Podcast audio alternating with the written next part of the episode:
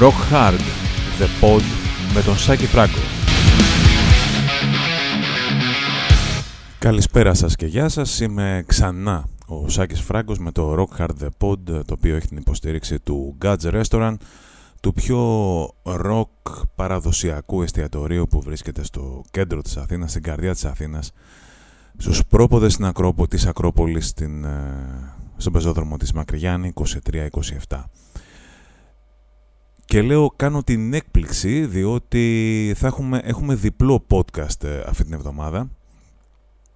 Έχω να κάνει με τους ε, Guns N' Roses αλλά επειδή ε, είναι πάρα πολύ δύσκολο να ακούσει κάποιος ένα podcast διάρκειας σχεδόν μιας ώρας από την αρχή μέχρι το τέλος είπα να το κόψουμε σε δύο μέρη. το πρώτο ήδη προφανώς το έχετε ακούσει, έτσι είναι το σωστό.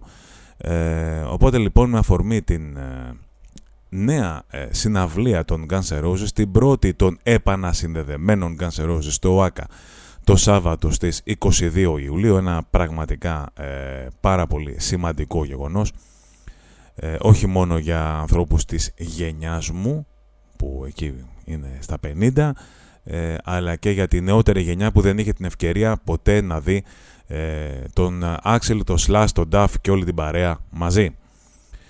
Ε, το θέμα μας λοιπόν είναι ε, οι Guns N' Roses ως το πιο επικίνδυνο συγκρότημα στον κόσμο. Διότι κακά τα ψέματα οι Guns N' Roses ήταν και κατά ένα βαθμό ίσως και να είναι ακόμα το πιο επικίνδυνο συγκρότημα στον κόσμο αυτό που λείπει από τη rock μουσική, δηλαδή ε, το να είναι επικίνδυνη. Έχει γίνει όλο ένα mainstream πράγμα ε, με την ε, rock και ακόμα και τη heavy metal μουσική. Πάμε λοιπόν να συνεχίσουμε από εκεί που αφήσαμε την ιστορία των Guns N' Roses, τις ιστορίες μάλλον, τις επικίνδυνες ιστορίες των Guns N' Roses μετά το καλοκαίρι του 89. Μετά λοιπόν την περιοδία που έκαναν οι Guns N' Roses ε, το 1989, ε, αποφάσισαν να κάνουν ένα διάλειμμα.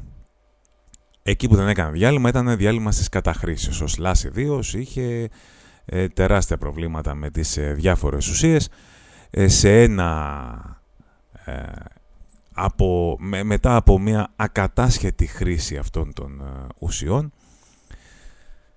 άρχισε να βλέπει οράματα. Και τι οράματα; Άρχισε να βλέπει τέρατα, άρχισε να βλέπει τύπους όπως τους ονόμαζε Predators, ε, σαν, τον, ε, σαν τον κυνηγό εκεί πέρα με τον Σβαρτζενέγκερ, που είχαν λέει ε, ράστα μαλλιά και τον κυνηγούσαν με, με αυτόματα, όπλα. Ήταν λοιπόν σε ένα ξενοδοχείο στην Αριζόνα και αυτά τα πλάσματα τα είδε στο μπάνιο του. Ε, η αντίδρασή του ποια ήταν; Τράβηξε μια μπουνιά σε μια γυάλινη πόρτα, έκοψε τα χέρια και τα πόδια του με τα γυαλιά και άρχισε να τρέχει γυμνός, ουρλιάζοντας στους διαδρόμους του ξενοδοχείου. Έπιασε μια ε, υπηρέτρια εκεί πέρα, μια καμαριέρα, ό,τι βρήκε εκεί μπροστά, την έβαλε ως ανθρώπινη ασπίδα ε, και κρύφτηκε τελικά πίσω από μία μηχανή κουρέματος του γκαζόν. Στη συνέχεια, όταν ήρθε η αστυνομία για να δει τι έγινε, ήταν ακόμα στην κοσμάρα του ο Σλάς και τους είπε ε, με κάθε λεπτομέρεια τι ήταν αυτό, χωρίς να τραπεί καθόλου, διότι πίστευε ότι πραγματικά υπήρχε αυτό το πράγμα και αυτά τα τέρατα που τον κυνηγούσαν όπου το αποτέλεσμα ήταν να πάει σε κλινική αποτοξίνωσης. Απολύτως λογικό το βρίσκω. Ο Easy Stradlin που θεωρείται μια πολύ ε, low profile φιγούρα ε, στην ε, ιστορία των Guns N' Roses έχει μπλεχτεί και αυτό σε διάφορες καταστάσεις. για παράδειγμα, το, στο τέλος του καλοκαιριού του 1989 γυρνώντας ε, στο Los Angeles από την Ινδιανάπολης είχε πιει πάρα πολύ κάπνιζε σε μια non-smoking flight οπότε του είπε η αεροσυνοδός «Συγγνώμη κύριε, δεν μπορείτε να καπνίσετε και με πάρα πολύ μεγάλη ευγένεια ο Ιζε Στράτλιν της είπε να πάει να συνουσιαστεί, να το πω έτσι απλά. Ε, το θέμα ήταν ότι είχε πιει πάρα πολύ, η πτήση ήταν μεγάλη και η ουρά στην τουαλέτα φαινόταν να είναι πάρα πολύ μεγάλη, τουλάχιστον για το βαθμό ακράτειας του Easy. Οπότε λοιπόν αποφάσισε να κάνει το τσίσο του, να κάνει την ανάγκη του ε, σε ένα σκούπιδο δανεικέ που υπήρχε εκεί πέρα μπροστά σε όλους. Νομίζω ότι πέρασε μπάι αυτό το πράγμα, αλλά η αλήθεια είναι ε, ότι μόλις προσγειώθηκε το αεροπλάνο ε, τον περίμεναν αστυνομικοί, οι οποίοι ευγενέστατα τον ε, οδήγησαν ε, στο, σε ένα τμήμα εκεί πέρα και του απήγγειλαν κατηγορίες ε, για ότι κάπνιζε σε μια πτήση που δεν έπρεπε και ότι έβρισε τις αεροσυνοδούς και ότι φυσικά ε, ούρισε ε, μπροστά σε όλους. Άσπα. Περίπου την ίδια, χοντρικά την ίδια μέρα, είχε τελειώσει η περιοδία των Guns τότε και ο, ο Axel Rose βρισκόταν σε ένα ε, ξενοδοχείο στην Ιαπωνία. Τον έπιασε λοιπόν εκεί πέρα η μανιοκατάθλιψη που, που είχε και αποφάσισε να μη βγει από το δωμάτιό του για κανένα λόγο. Ε, κλειδώθηκε στο δωμάτιό του για μέρες και αρνούνταν να μιλήσει σε οποιονδήποτε. Μάλιστα, κάποια στιγμή ε, που τον ε, ε ενόχλησε ε, κάποιος από το staff του συγκροτήματος που του είχε ζητήσει ο ίδιος ο Άξελ ε, να τον ξυπνήσει, ο Άξελ τον απέλησε χωρίς να έχει καν δεύτερη σκέψη, έτσι επειδή είναι ο Άξελ Rose. Αυτό το σκηνικό στα MTV Video Music Awards το θυμόμαστε καθώς ε, ε, έγινε στο, το Σεπτέμβριο του 1989 έπαιζαν ε, το Heartbreak Hotel ο Tom Petty με τους Motley Crue και ε, συγγνώμη, έπαιζαν οι, οι Guns N' Roses με τον Tom Petty το Heartbreak Hotel και έκανε ένα ντου ο Vince Neil και τράβηξε μπουνιά στον ε, Izzy Stradlin, ο Vince Neil, ο τραγουδιστής των ε, Mötley Crüe. Ε, όλο αυτό οδήγησε σε ένα τρελό beef ανάμεσα στο συγκρότημα και στον, ε, και στον τραγουδιστή των Motley Crue ε, για... είναι γνωστή η στίχη και το Get in the Ring και όλα αυτά και οι δηλώσεις του Axel Rose ότι ε, κάποια στιγμή τους προκάλεσε ο Vince Neil σε μια ανοιχτή μάχη, ανοιχτή μονομαχία και ο, Άξελ του είπε ό,τι θες αγόρι μου του λέει, θες όπλα, θες μαχαίρια, θες με γυμνές γροθιές, ό,τι θέλεις δεν με νοιάζει, σε έχω σε πλακώνω στο ξύλο. Και αυτό γενικότερα το πλακώνω στο ξύλο ε, έδειξε, έχει δείξει επανειλημμένο ο Άξελ Rose ότι δεν τον ενδιαφέρει. Δεν το έκανε μόνο με ε, άτομα από το κοινό των Guns N' Roses, το έκανε ακόμα και με τον David Bowie Oh yes. Ο David Bowie λοιπόν εμφανίστηκε στα γυρίσματα του βίντεο κλιπ του It's So Easy ε, και παρατήρησε ο Axel Rose ότι κοίταζε παραπάνω από το επιτρεπτό την τότε κοπέλα του, την Erin Everly.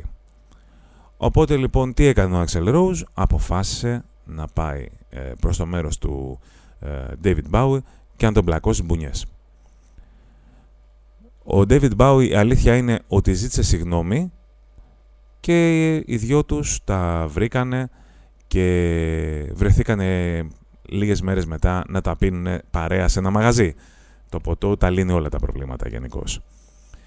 Ε, ένα-δυο μήνες πριν, ε, για ένα-δυο μήνες μετά, γύρω στον Οκτώβριο της ίδιας χρονιάς του 1989, ε, έκανε, ένα, έκανε μια εισαγωγή ε, στο Mr. Brownstone ο, ο Axel Rose ε, ο οποίο, το οποίο τραγούδι αναφέρεται στη χρήση ηρωίνης, γενικώς Mr. Brownson ονομάζει την ηρωίνη, ε, και δήλωσε ότι ήταν απειβδισμένος ε, με το abuse που έκαναν, με την κατάχρηση που έκαναν πάρα πολύ σε αυτόν τον κύριο, τον κύριο Brownstone, πάρα πολλά άτομα μέσα στο συγκρότημα. Και δήλωσε ότι βαρέθηκε να ε, έχει ανθρώπους ε, που να ασχολούνται με το Mr. Goddamn Brownstone, απείλησε να ε, παραιτηθεί να φύγει από το συγκρότημα μπροστά στο κοινό των Rolling Stones και των Guns N' Roses καταλαβαίνετε θα μιλάμε για ε, δεκάδες αν όχι εκατοντάδες χιλιάδες και αυτό ήταν, αυτός ήταν ένας από τους λόγους που ο Σλάς πάντα έλεγε ότι έκανε τον, Axel, έκανε, ε, τον ίδιο τον Άξελ να μισήσει όσο τίποτα και κανέναν άλλον τον Axel Rose.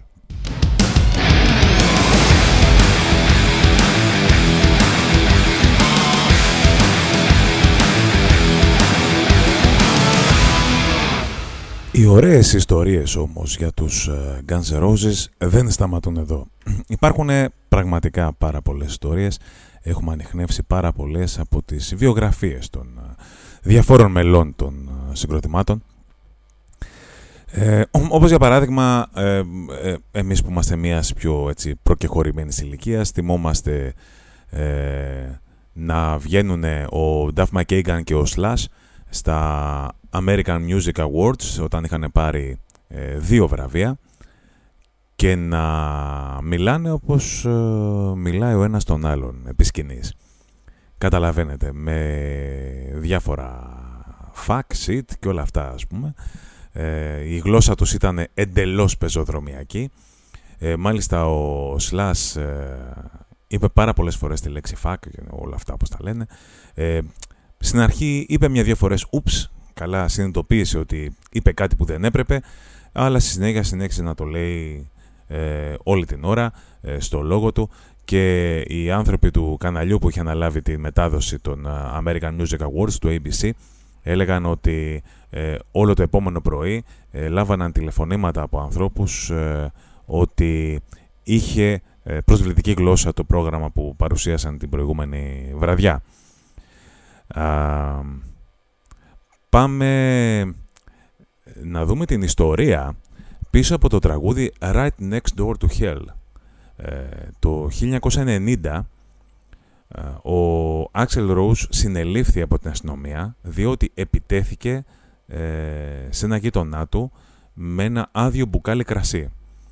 Ε, αυτός ο συγκεκριμένος γείτονας ήταν αυτός που ενέπνευσε το τραγού, τους στίχους του τραγουδιού Right Next Door to Hell διότι έλεγε ο Axel Rose ότι ζει ε, δίπλα σε έναν ψυχοπαθή ε, ο οποίος ψυχοπαθής πρέπει να τον έφτασε στα όρια του που δεν νομίζω να θέλει και πολύ ο Axel Rose για να φτάσει στα όρια του το επιτέθηκε λοιπόν, του πέταξε λέει κάτι κομμάτι, ο κοτόπουλο έλεγε κιόλας η κατηγορία, τέλος πάντων. Αλλά νομίζω ότι το πιο σημαντικό είναι το άδειο που κάνει κρασί. Τον πήρε στο κυνήγι ο Axel Rose ε, ο οποίος υποτίθεται ότι ε, είχε πάρα πολλά προβλήματα από τη στιγμή που πήγε να μείνει σε εκείνη την ε, συνοικία στο δυτικό Hollywood. Πάμε σε μια από τις πιο χαρακτηριστικές ε, φάσεις που είναι εντελώς Axel Rose, εντελώς Guns N' Roses, 2 Ιουνίου 1991 ε, στο St. Louis, στην περιοχή Riverport. κάποια στιγμή λοιπόν, στα μέσα του show των των Guns N' Roses ο Άξελ εντοπίζει ε, νομίζω μία κοπέλα, δεν έχει σημασία, κάποιον τέλος πάντων ο οποίος τραβούσε φωτογραφίες μπροστά από το κοινό χωρίς να έχει ε, φωτοπάς. Ε, φωνάζει λοιπόν ε, τους security να τον πιάσουν και να του πάρουν τη φωτογραφική μηχανή. Όταν είδε ότι οι security δεν έκαναν κάτι, ε, φώναξε ο ίδιος με το μικρόφωνο επί σκηνής. I'll take it, goddammit. Είναι προφανές. Μπορεί να μπείτε στα βίντεο που υπάρχουν στο, στο YouTube για να το δείτε. Και κάνει ένα τρομερό stage diving, βγαίνει κάτω στο, στο πέφτει κάτω στο κοινό και αρχίζει να πλακώνεται στα μπουκέτα με τον ε, φωτογράφο. Ε, ανεβαίνει μετά με χίλια ζόρια πάνω σκηνή διότι τη άρπαξε κιόλας από το κοινό. Τι κάνεις εσύ εδώ πέρα και τέτοια ανεβαίνει πάνω και λέει ε, επειδή είστε ανίκανοι να φυλάξετε το χώρο, εγώ φεύγω. Και τραβάει μία στο μικρόφωνο, το πετάει κάτω και φυσικά ε, ποτέ δεν ξαναγύρισε. Ε, όπως καταλαβαίνετε, το κοινό ε, ξέσπασε σε αποδοκιμασίες, έγινε πανικός, ε, σπάζαν ό,τι έβρισκαν μπροστά τους. Ε, ο Άξελ Ρόουζ είχε πήρε ένα πρόστιμο 50.000 δολαρίων ε, καθώς είχε τέσσερις, το απαγγέλθηκαν τέσσερις κατηγορίες. ε, και το συγκρότημα δεν ξαναέπαιξε ποτέ στο St. Louis. Ε, το, η αντίδραση του Axel Rose και των Guns N' Roses για αυτό το περιστατικό, άμα ψάξετε στα ε, liner notes του Use Your Illusion του 1 και 2, ε, είναι ότι έλεγε, έγραφε στα, εκεί στα liner notes «Fuck you, St. Louis».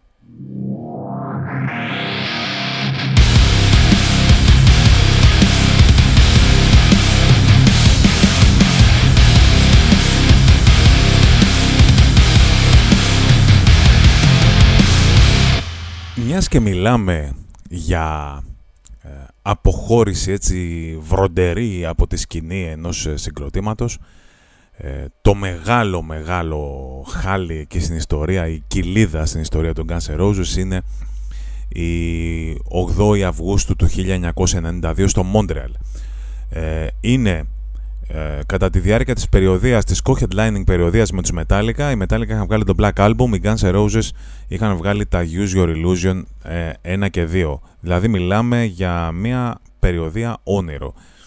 Ε, ο James Hetfield ε, εκείνη, σε εκείνη την συναυλία στο Montreal είχε καεί από τα πυροτεχνήματα που ε, έβγαιναν από τη σκηνή ε, και αναγκαστικά η Metallica έκοψαν το σετ τους διότι έπρεπε να φροντίσουν τον τραγουδιστή τους παρόλο να πάθει πάρα πολύ μεγάλη ζημιά και στη συνέχεια ε, αντικαταστάθηκε από τον Μάρσαλ, τον ε, τεχνικό κιθάρας του.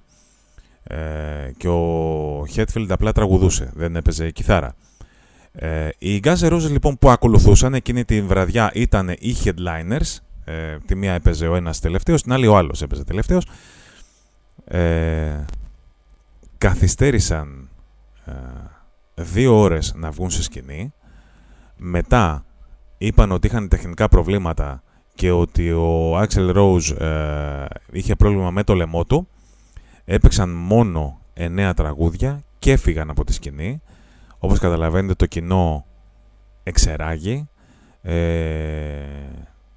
οι ζημιές που προκλήθηκαν στο στάδιο ήταν πάνω από 400.000 δολάρια αξία ε, βγήκαν έξω, έσπασαν βιτρίνες καταστημάτων, ε, ε, άρχισαν να κάνουν πλιάτσικο, ε, αναποδογύρισαν πάρα πολλά αυτοκίνητα και βγήκε αστυνομία στους δρόμους με δακρυγόνα και με γκλόμπ και έγινε τη τρελή στο μαλλί. Όλα αυτά ε, εξαιτίας των Guns N' Roses. Οι οποίοι Guns N' Roses θα πρέπει να πούμε, μιας και μιλάμε για το Use Your Illusion, ότι είναι το μοναδικό συγκρότημα που έχει επιτεθεί ευθέως σε ανθρώπους του τύπου που δεν τους γουστάραν. Ε, δηλαδή θεωρούν λοιπόν ότι ε, δεν είχαν γράψει καλά λόγια για τους Guns N' Roses ε, ο Andy Secher από το Hit Parader, ο Mick Wall από το Kerrang, όλο το περιοδικό Circus, ο ιδρυτής του Spin ο Bob Guccione ε, και ε, νομίζω και ένας από το Rolling Stone το περιοδικό. Ε, όλους αυτούς τους έλουσε με πάρα πολύ ε, βαρύς χαρακτηρισμούς ε, στο ε, τραγούδι Get in the Ring. Και όχι μόνο αυτούς τους δημοσιογράφους, είπαμε, έπιασε και Vince Neil και όλο τον κόσμο. Ε, δεν μάσησε, τους έγραψε με ονόματα, μόνο που δεν έβαλε και τις διευθύνσεις, ο Axel Rose. Ε, υπήρξε λοιπόν και ένας άνθρωπος, ο οποίος παρεξηγήθηκε από λεγόμενα τον, τον Guns N' Roses χωρίς, χωρίς όμως να είναι εκείνος. Ποιος ήταν αυτός; Ο ηθοποιός Warren Beatty, ε, ο οποίος θεώρησε ότι ε, στο τραγούδι Double Duck Jive οι στίχοι ε, αφορούσαν εκείνον. Το οποίο τον έλεγε An old man who likes to live his wife, uh, vicariously through young people, bla bla bla bla bla. Ο Warren Beatty λοιπόν θεώρησε ότι είχε γράψει αυτό ο Axel Rose επειδή ε, είχε βγει κάποια ραντεβού με την πρώην ε, κοπέλα του Axel Rose, το μοντέλο της Stephanie Seymour, πριν παντρευτεί ε, την Annette Bening. Ε, κάποιοι... ο, ο Warren Beatty λοιπόν θεώρησε ότι έχει γράψει για αυτόν το στίχους ο, ο Axel Rose και ο Axel Rose κάποια στιγμή ε, σε ένα σε κάποια εμφάνισή του ζωντανή, ζωντανή εμφάνισή τους, ε, του την είπε πάρα πολύ χοντρά, του λέει εάν νομίζεις ότι ε, την είπε τέλος πάντων, ε, δεν θυμάμαι ακριβώς την ατάκα, ε, ότι αν δεν, σε, αν δεν σου τις έριξε η Μαντόνα, δεν, δεν σου τις έβρεξε τέλος πάντων η Μαντόνα, με την οποία ήταν ζευγάρι Warren Beatty παλιότερα, σίγουρα η τωρινή σου γυναίκα ε, θα, θα σε στείλει ή θα, σε, θα, σου τις, θα σου τις βρέξει τέλος πάντων. Ε, την είπε επί δεν μας, για μια ακόμα φορά ο, ο Axel Rose. Ε, δράμα υπήρχε ακόμα και στις σχέσεις του με τον Kurt Cobain. Θα μου πείτε τι δύσκολο όταν, όταν κιόλας ε, έχει να κάνει ε, ο Kurt Cobain είχε να κάνει και με την Courtney Love που εκείνη την περίοδο η σύζυγος του σχορεμένου του Cobain ε, ήταν για να είναι. Δηλαδή ήταν ο θηλυκός ε, Axel Rose. Ε, ένα... Γενικώς ο ένας την έλεγε στον άλλον. Ο Axel και ο Cobain την έλεγαν συνεχώς ο ένας τον άλλον. Ε, καθώς ο Cobain ερχόταν, ο Axel Rose ήταν ήδη στην κορυφή, ε, καταλαβαίνετε ότι ο ένας θέλει να φτάσει, ο άλλος θέλει να διατηρήσει τα σκύπτρα και αρχίσανε λοιπόν ε, οι δύο άνθρωποι, οι δύο αυτοί καλλιτέχνες να τη λέω ένας τον άλλον. Στα backstage λοιπόν κατά τη διάρκεια των ε, MTV Music Video Awards ε, το 1992 ο, η Courtney Love έπιασε τον Axel Rose και του ζήτησε να γίνει ο νονός του παιδιού της με τον, με τον Kurt Cobain. έπιασε λοιπόν ο Axel Rose τον Kurt Cobain και του είπε μάζεψε τη γυναίκα σου γιατί θα μαζεύεις τα μούτρα σου εσύ από το πεζοδρόμιο. Και έγινε ένα τρομερό μελέ εκείνη την ώρα. Όταν ανέβηκαν πάνω λοιπόν οι Nirvana να, ε, να παίξουν ένα τραγούδι τους εκεί στα Video Music Awards ο drummer του Nirvana και τωρινός ηγέτης τραγουδιστής κιθαρίστας των Foo Fighters, ο Dave Grohl ε, όλη την ώρα γινέται στην κάμερα και έλεγε Hey Axel, hey Axel Καταλαβαίνετε πώς θα τα είχε πάρει ο Άξελ Ροζ. Ο οποίος δεν θέλει πολύ. Ε, έχει κάνει και αυτό ο Άξελ Ροζ σε μια συναυλία στο Buenos Aires της Αργεντινής ε, το 1992. Ενώ λοιπόν έχει γίνει μακελιός στο Σεντ Λούις, ενώ έχει γίνει μακελιός στο Μόντρεαλ, ανέβηκε στη σκηνή ε, στο Buenos Aires. Ε, κάποια στιγμή κάποιος ε, πέταξε ένα αντικείμενο επί σκηνής. Δεν επικροτούμε σε καμία περίπτωση. Λοιπόν, σταματάει το show Axel Rose και τι κάνει ο Αθεόφοβος. Φωνάζει έναν ε, μεταφραστή και του λέει να μεταφράσει ας πούμε ότι ε, έχουμε μερικούς πολύ ηλίθιους ανθρώπους τέλος πάντων εδώ πέρα που νομίζουν ότι ε, με το να πετάνε πράγματα πάνω στη σκηνή θα, θα παίξουμε καλύτερα ας πούμε ε, και φυσικά τους είπε ε, ότι αν πετάξετε κάτι άλλο εμείς θα κατέβουμε από τη σκηνή. Σιγά το δύσκολο. Μια και δυο το έχει κάνει. Ε, επίσης είπε ότι αν δείτε κάποιον δίπλα σας να πετάει κάτι πάνω στη σκηνή, πλακώστε τον στο ξύλο, χωρίς ε, δεύτερη ε, σκέψη. Σε παρόμοιο σκηνικό, την επόμενη χρονιά, κάποιος, βλάξ πραγματικά, ε, πέταξε το... πέταξε στον Duff McKagan, τον μπασίστα του συγκροτήματος, όπως λέει ο Σλάς στην αυτοβιογραφία του, ένα μπουκάλι με ούρα. Εντάξει, απίστευτο. Ε, οπότε λοιπόν βγαίνει ο Άξελ Rose και λέει πάρα πολύ ωραία. Συγγνώμη που σας το χαλάμε. Κάποιος λοιπόν πέταξε ένα μπουκάλι στο κεφάλι του Νταφ. Ε, δεν μπορεί να παίξει. Λυπόμαστε. Την κάνουμε. Φυλάκια. Καληνύχτα. Και φυσικά κλείνει με την τρομερή ατάκα. Αν βρείτε αυτό τον ηλίθιο, σκοτώστε τον. Έτσι. Τέλος. Τραγούδι Sweet Child of Mine. Αυτό ήθελα να το πω στην αρχή και μου βγήκε τώρα. Το ξέχασα. Το, ε, το Sweet Child of Mine είναι ένα τραγούδι το οποίο ο Slash θεωρεί το χειρότερο τραγούδι του των Guns N' Roses, έτσι, γραμμένο μέσα σε 5 λεπτά. Ε, η κοπέλα για την οποία έχει γραφτεί το Sweet Child of Mine, η Erin Everly, την οποία μνημονεύσαμε προηγουμένως, ε, έλεγε ότι η ζωή της με τον Axel Rose ήταν ε, εφιαλτική ε, τον, ε, το έχει κάνει μήνυση ε, για ότι τη χτύπαγε τέλος πάντων ε, σε διάφορους με διάφορους τρόπους. Ήταν ε, πολύ επιθετικός απέναντι έτσι και τη χτυπούσε. Και μάλιστα έλεγε ότι ο Άξελ Ρόουζ είχε βγάλει στη μήνυσή της που είχε κάνει είχε βγάλει όλες τις πόρτες από το διαμέρισμα που έμεναν για να τη βλέπει και να την ελέγχει. Φοβερό. Μάλιστα έλεγε η ίδια η Έριν Εύερλι ότι πίστευε ότι ε, τον είχε καταλάβει το πνεύμα του σχορεμένου του ντράμερ των Led Zeppelin του John Bonham ε, και πίστευε ότι ήμασταν λέει Ινδιάνοι και ότι είχα σκοτώσει τα παιδιά μας, γι' αυτό λέει ήταν και τόσο σκληρός με μένα. Φοβερό. Εντάξει, δηλαδή μεγάλα θέματα. Ε, σε ένα αεροδρόμιο κάποια στιγμή αφού πέρασαν όλα αυτά οι Guns N' Roses ουσιαστικά προσπαθούσαν 10 και χρόνια να γράψουν το Chinese Democracy σε ένα αεροδρόμιο τον είχαν συλλάβει έτσι για να μην ξεχνιόμαστε μετά από πολλά χρόνια διότι δεν άφηνε να το ανοίξουν την τσάντα για να κάνουν τον καθιερωμένο έλεγχο. Ο ίδιος έλεγε ότι είχε ένα γυάλινο αντικείμενο που το είχαν δώσει για δώρο και δεν ήθελε να το σπάσουν κτλ. Καταλαβαίνετε.